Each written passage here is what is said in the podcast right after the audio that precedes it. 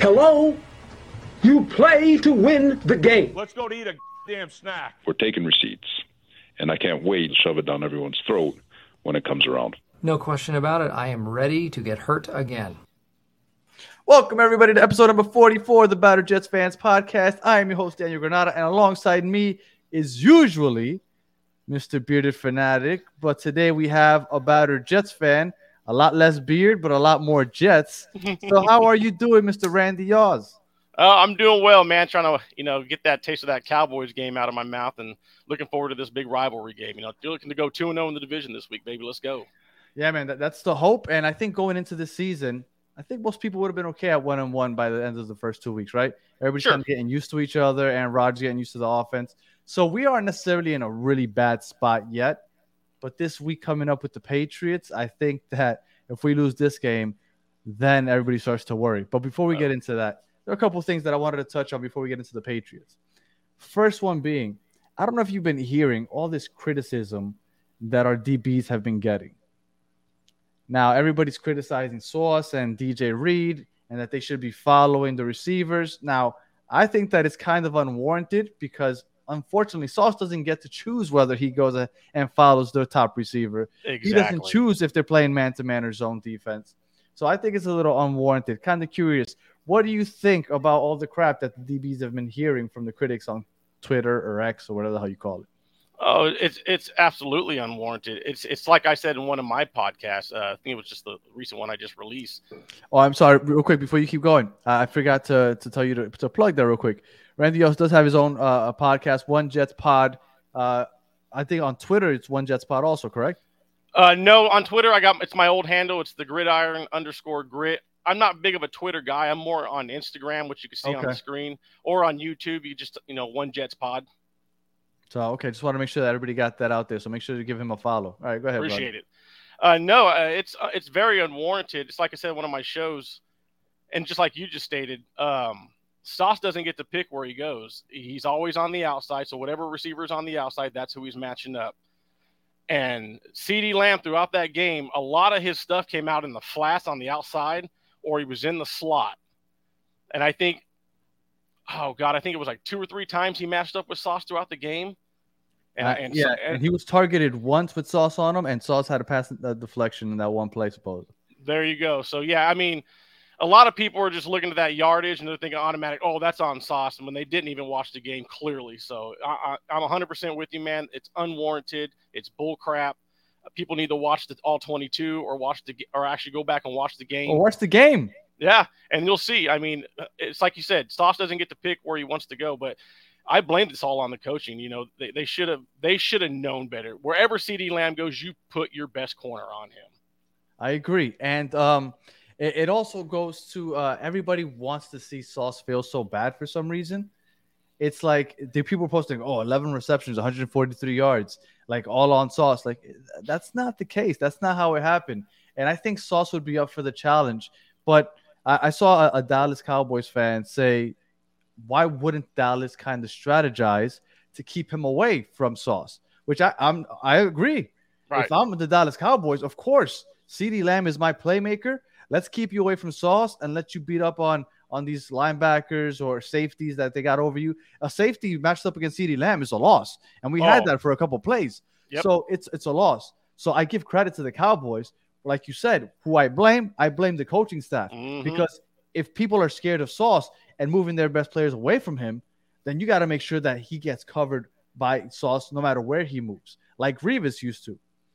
I mean, brings- the coaching ahead. staff basically played. Oh, I'm sorry. I'm sorry. No, no, no. Go ahead. Go No, ahead. the, the, the coaching staff basically played right into the Cowboys' game plan. I mean, it was pitiful. I was sitting here. wa- I, I, it was me, three other Jets fans, and a Cowboys fan. He's just snickering. I'm just looking. I'm like, dude, we're playing right into your hands. He's like, I know, and I love it. Oh, dude, it was horrible. It was, and this this had me thinking about something that happened last year. I don't know if you remember. Uh, it was like week three, maybe week three, week four, where Quinnen Williams had a blow up on the sideline because he said that they needed to stop blitzing. We can get home, stop blitzing, and I felt like that was the changing point for the defense last year. They Yeah. listened to him. They stopped blitzing. The front force kept getting pressure, but all of a sudden we had more people defending the pass, and our defense completely changed. And that blow up was needed, even though it looked almost unprofessional. It was needed. Mhm. I don't know if we need something like that in front of the cameras, but I think Sauce and DJ Reed and these guys need to put some pressure. Trust us. Go ahead and tell the coach, trust us, because maybe the way Quinn Williams asked them to trust them, maybe the DB should do something similar. Because if we can start playing man and let these guys take away their playmakers, that, that's a feather in our hat. I think that that's going to go a long way into helping us out. So I'm kind of just wondering, maybe Sauce and maybe they're a little young to be doing stuff like that, but Quinnen Williams is also young. But I, I, I hope that something like that happens because that we need help somehow because people are going to keep their best players away from Sauce. to be honest with you, I look at this this class and this generation of talent that we have on this team, Danny, is they don't they don't adhere to the norms. They don't they don't care about the past. They don't care about what you have to say. They don't care about you know what people have done in the past. We're going to do things our way, you know. And if that means I got to step up and be a leader at 22 years old, and so goddamn be it. And and I Yeah. see that in Garrett Wilson. I see that in Sauce Gardner, and I sure as hell see that in uh, Quinnen Williams. And and Yeah. That's why I, I'm really hoping these guys really pan out and they see that second contract because these are our core guys. These are the guys that you build around. That's why I'm really hoping Zach Wilson can can you know just develop into being even if he's just you know Average. average dude, top Average. 15, top 16. I'll take it it. Middle build of a the line yeah build a line around him you know give him this core this core unit you know and and, and hopefully he can develop into a leader as well I and mean, you got it from all sides i mean that's that's the kind of team that joe douglas is trying to build and, and i see it in these guys so if they got to step it up right now i could totally see him doing it I agree. And now that you brought up the young guys, I did want to talk about Breece Hall real quick. Mhm. Uh, Breece Hall kind of went to social media about the four carries he got. Now, I do think that Breece Hall should have gotten more play, Oh, especially yeah. when he was being effective. But what do you think about Breece Hall saying that the what the offense was lacking was him getting the ball more? Because I See- thought that that's kind of weird for him to come out and say that. Like we killed Elijah Moore for that last year, but we're not really killing Breece for it this year. right and i i think it's because We were winning. not only that, but Elijah behind the scenes was more of a I don't know, he's just like a he seemed like a meme guy, he's you know, willing to throw anybody under the bus. What I see in Breece Hall's comments is like, look, dude, and, and are we allowed to curse on this show? Yeah, yeah. Go ahead. Okay. I'm a bad motherfucker. okay, I'm the next Adrian Peterson if you fucking treat me that way. Give me the rock 25 30 times a game, especially in this game with the weather. Run it down their throats because this is a guy that don't care about first contact. I've seen this guy bounce off dudes, and when he gets in that second level, second level, it's nothing but beep beep. See you later, bye. And so I have no, I have no issue with the comments. I didn't really see him throw anybody under the bus. It's just basically say, hey, we struggle because I didn't get the rock. You've seen what I can do. You've seen me. Basically, you've seen me carry this team. I carried Zach Wilson to wins, man. Along, you know, pairing me up with this defense. Like, 100%, come on. yes, So 100%. I, I, I'm okay with what he said, as long as it doesn't dip into the Elijah Moore territory like we got last last season, especially if we're winning. I, I, I, I if you you have to say stuff like that, kind of like what I'm telling you, I want Sauce and, and DJ Reed to do. So I, I want them to do it. I just prefer them to do it behind closed doors. Sure, that, that opens a whole perspective that everybody's like, oh, because when that happens, then people start talking about the team in a negative way. And if they lose to the Patriots, all of a sudden the world is ending because I look, mean, he's complaining. It They're invites all that negative media in. I So right, agree. so Yeah. so I think that that's a bad look, but I I agree, and I think that now that he brought that up and it has been a story, I wouldn't be surprised if he gets 25, 30 carries this game coming Oh, up. I'm 100 percent He- with you. uh, uh, All right, and then for all those carries, let's get into the last point before we talk about the Patriots. The offensive line. They said no changes coming this Sunday. Now, how do you feel about one Duane Brown, and two, how the offensive line has looked in general for these people to say, or for the for the front office to say, or Saleh to say that they're not changing anything about the offensive line this Sunday? Yeah, uh, not a big Duane Brown fan. I'm going to be frank with you, man. He's what? He's what? 39 years old, going to be I 40. believe so. Yeah. The dude sucks. He doesn't have it anymore. yeah. Uh huh. I mean, I don't know what we were. I mean, maybe I was seeing it wrong. I mean, some people a few people pointed out maybe I did, but from what I saw, it seemed like they had him out there on an island with Parsons, man. It felt like, that way. what's uh, well, what's going on?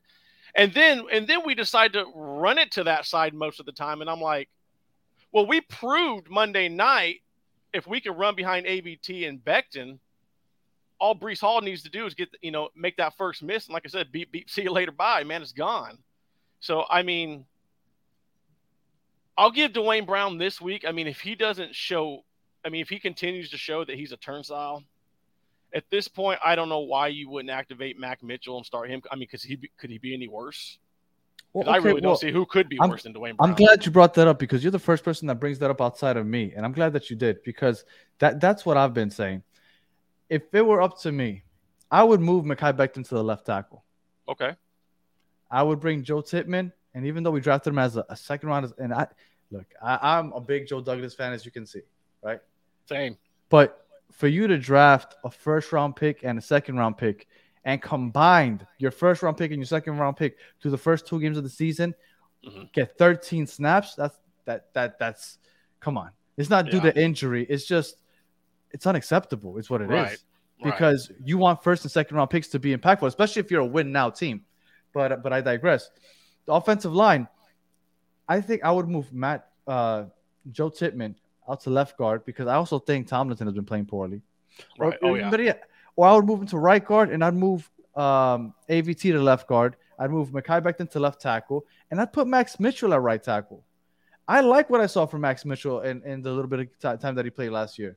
Sure, Now- when healthy, I liked it too. Absolutely. Yeah, and, and it can't be any worse than what, like you said, what we're getting with Duane Brown. Put Mekhi Becton at left and put Max Mitchell at right. Like I don't understand why Max Mitchell hasn't been brought up as an option. I think Mhm. that he would be serviceable. Is he going to be a Pro Bowler? No, all Pro, no. But I think he did, did well enough last year where he can hold his own in the right tackle.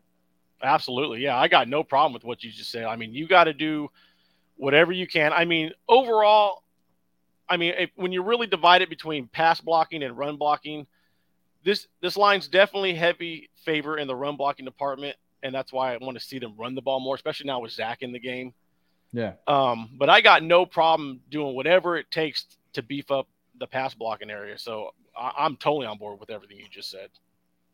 Uh, and I see a lot of people saying throw AVT at right tackle. I'm not a big fan of that. Mm. AVT played right tackle like once or twice last year. I thought Yeah. he played okay, but he's a true guard. I don't want to start experimenting with him out of the tackle. Like if, if they do it, I'm not necessarily completely against it, but I like to let's keep him at guard. I want him and Mekhi Becton to stay on the same side, whether it be the right or the left, and hopefully they can grow together.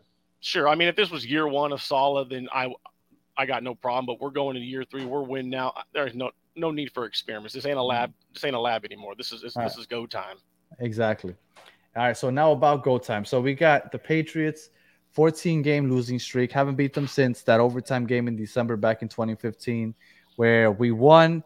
And at that point, we put ourselves in a position that all we had to do was beat the Bills, and we're in. Yep. And we know how that ended up. Oh yeah. But but that was the last time we beat them, 2015, and uh, here we are. I think that before we get into what we think needs to happen, I feel like this is a must-win. And to say that week three sounds almost ridiculous, but after losing Aaron Rodgers and the situation that we have with Zach Wilson, in which the fan base isn't sure, he might be in his own head and even his teammates might be trying to kind of like, hey, we support you, we support you. If he has another showing like he had last year against the Patriots, I think the fan base immediately loses faith. I think the team starts losing faith. And riding a two game losing streak where you know that you barely beat the Bills, because I know we said, oh, well, well, we handled Josh Allen, but we still barely won. right. I, and, and then going into Kansas City, oh well, Kansas City coming home, but regardless, we're playing against Kansas City. Then you have the Broncos and then the Eagles. This is, I feel like, as must win as a week three game can get. What do you think? I mean, I'm totally in agreement. I mean, this is this is like a statement game, especially after that Cowboys game. It's like, hey, are the Jets for real? I mean, yeah, it was the Cowboys, but then you can't lose to the Cowboys and then go and lose to the 0 2 Patriots. I also look at it as a must win because of what Saleh said on Hard Knocks. The easiest path to the playoffs was winning your division. To go up 2 0 in the division this early, I mean, that would be that would be huge, especially and you send the Patriots to 0 and 3. You send the Patriots to 0 and 3, I think you're going to start hearing the rumblings of, oh, is Bill Belichick? I mean, I think the media will start attacking them. I think that'll be a big distraction for him. So I would yeah. love to see, you know, start be be part of the team. You know, the reason why that team hit a, a downward spiral. I agree. I agree. But and if Zach Wilson plays poorly, could you imagine? Like if people are killing him right now for that Cowboys game, and I think he played well the Cowboys game. I understand statistically, right? Mm-hmm. People that didn't watch the game, you watch this, you look at the stats. At that point, it was the fourth quarter. He was forcing things because they were down by so much. He was just trying to make a play. But if you watch the first three quarters, I thought he played well. He wasn't. A lot of times he created his own pressure, right? Because he would constantly scramble out of the pocket way too quickly and run into a defensive end. Yeah. he, he wasn't looking down the field. He gave up on the play and started using his legs. He's been staying in the pocket well. He's been stepping up into the pocket. And when he was finally scrambling at the end of the first half, it's because he stepped into the pocket, found the hole, and took off. I think he played very well. I was really pleased with what I saw.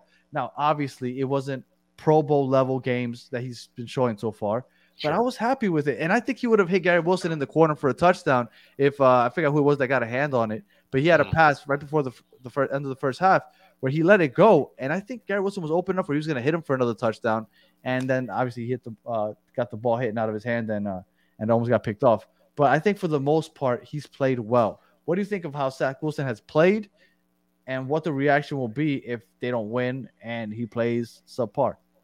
Oh yeah, I mean, I, I I'm not a I was never a Zach Wilson guy.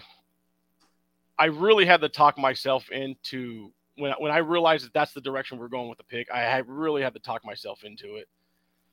Um, but I'd be naive to tell you that I don't see improvement. So we're definitely yeah. seeing the Aaron Rodgers effect the one thing he's really got to work on, uh, it's holding on to that ball too long. I think he's really got to trust Garrett. Garrett, Garrett, he's just he's special.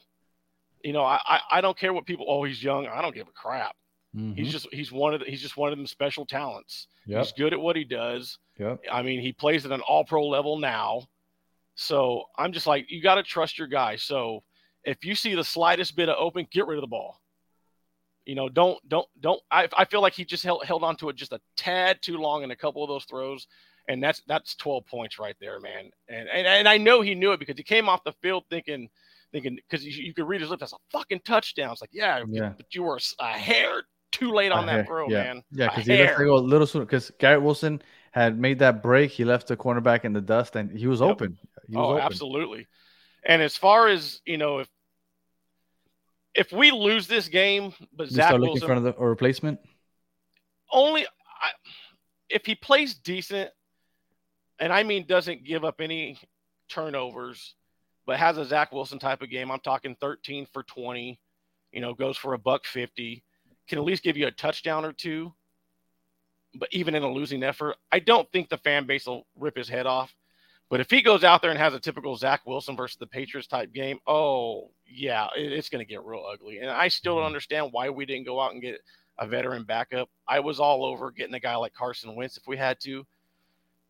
Then Carson Wentz is supposedly so many people hate him in the lock. Whenever whatever locker room he's in, people hate him.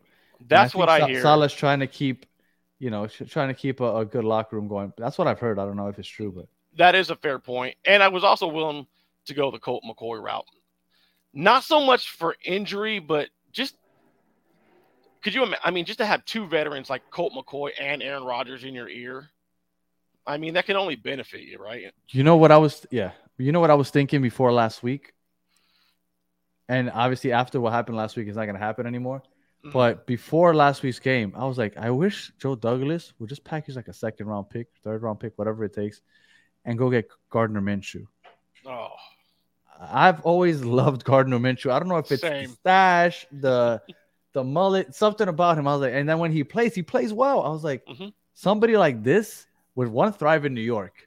It, it's like it's like a Ryan Fitzpatrick story all over again. Thrive in New York, and he has enough around him where he doesn't really have to do too much. Right. And I was like, man, this is the guy. Like, if Zach isn't the guy, let's go get him. But obviously, Anthony Richards went down. He ended up starting for the Colts, and I believe he ended up winning the game. So Yep. so I, yeah, I have been I've been a Gardner Minshew fan. I'm I've always looked at him from afar and just like, man, not re- always always kind of a backup, you know, kind of guy, but definitely a guy like you would you look at him it's like, man, if, if my quarterback went down, I would have no problem with this guy, you know, coming in for two or three starts if he had to. I agree. Yeah, I'm with you. All right, so let's get into the Patriots game. Uh, offensively, obviously we need to run the ball more, Oh yeah. and I think what you said is is the key. When I've seen, I, I watched the Patriots game last week against the Dolphins, and Tua's had uh his success came with releasing the ball quick, like it was like two point zero seven seconds or something. Like it was three steps and letting it go. And Zach needs to do that, I think Oh yeah. because we don't know about this O line holding up. They got Judon probably line him up in front of Duane uh, Duane Brown and let him go to work. He needs to release the ball quickly, and they need to run the ball more effectively.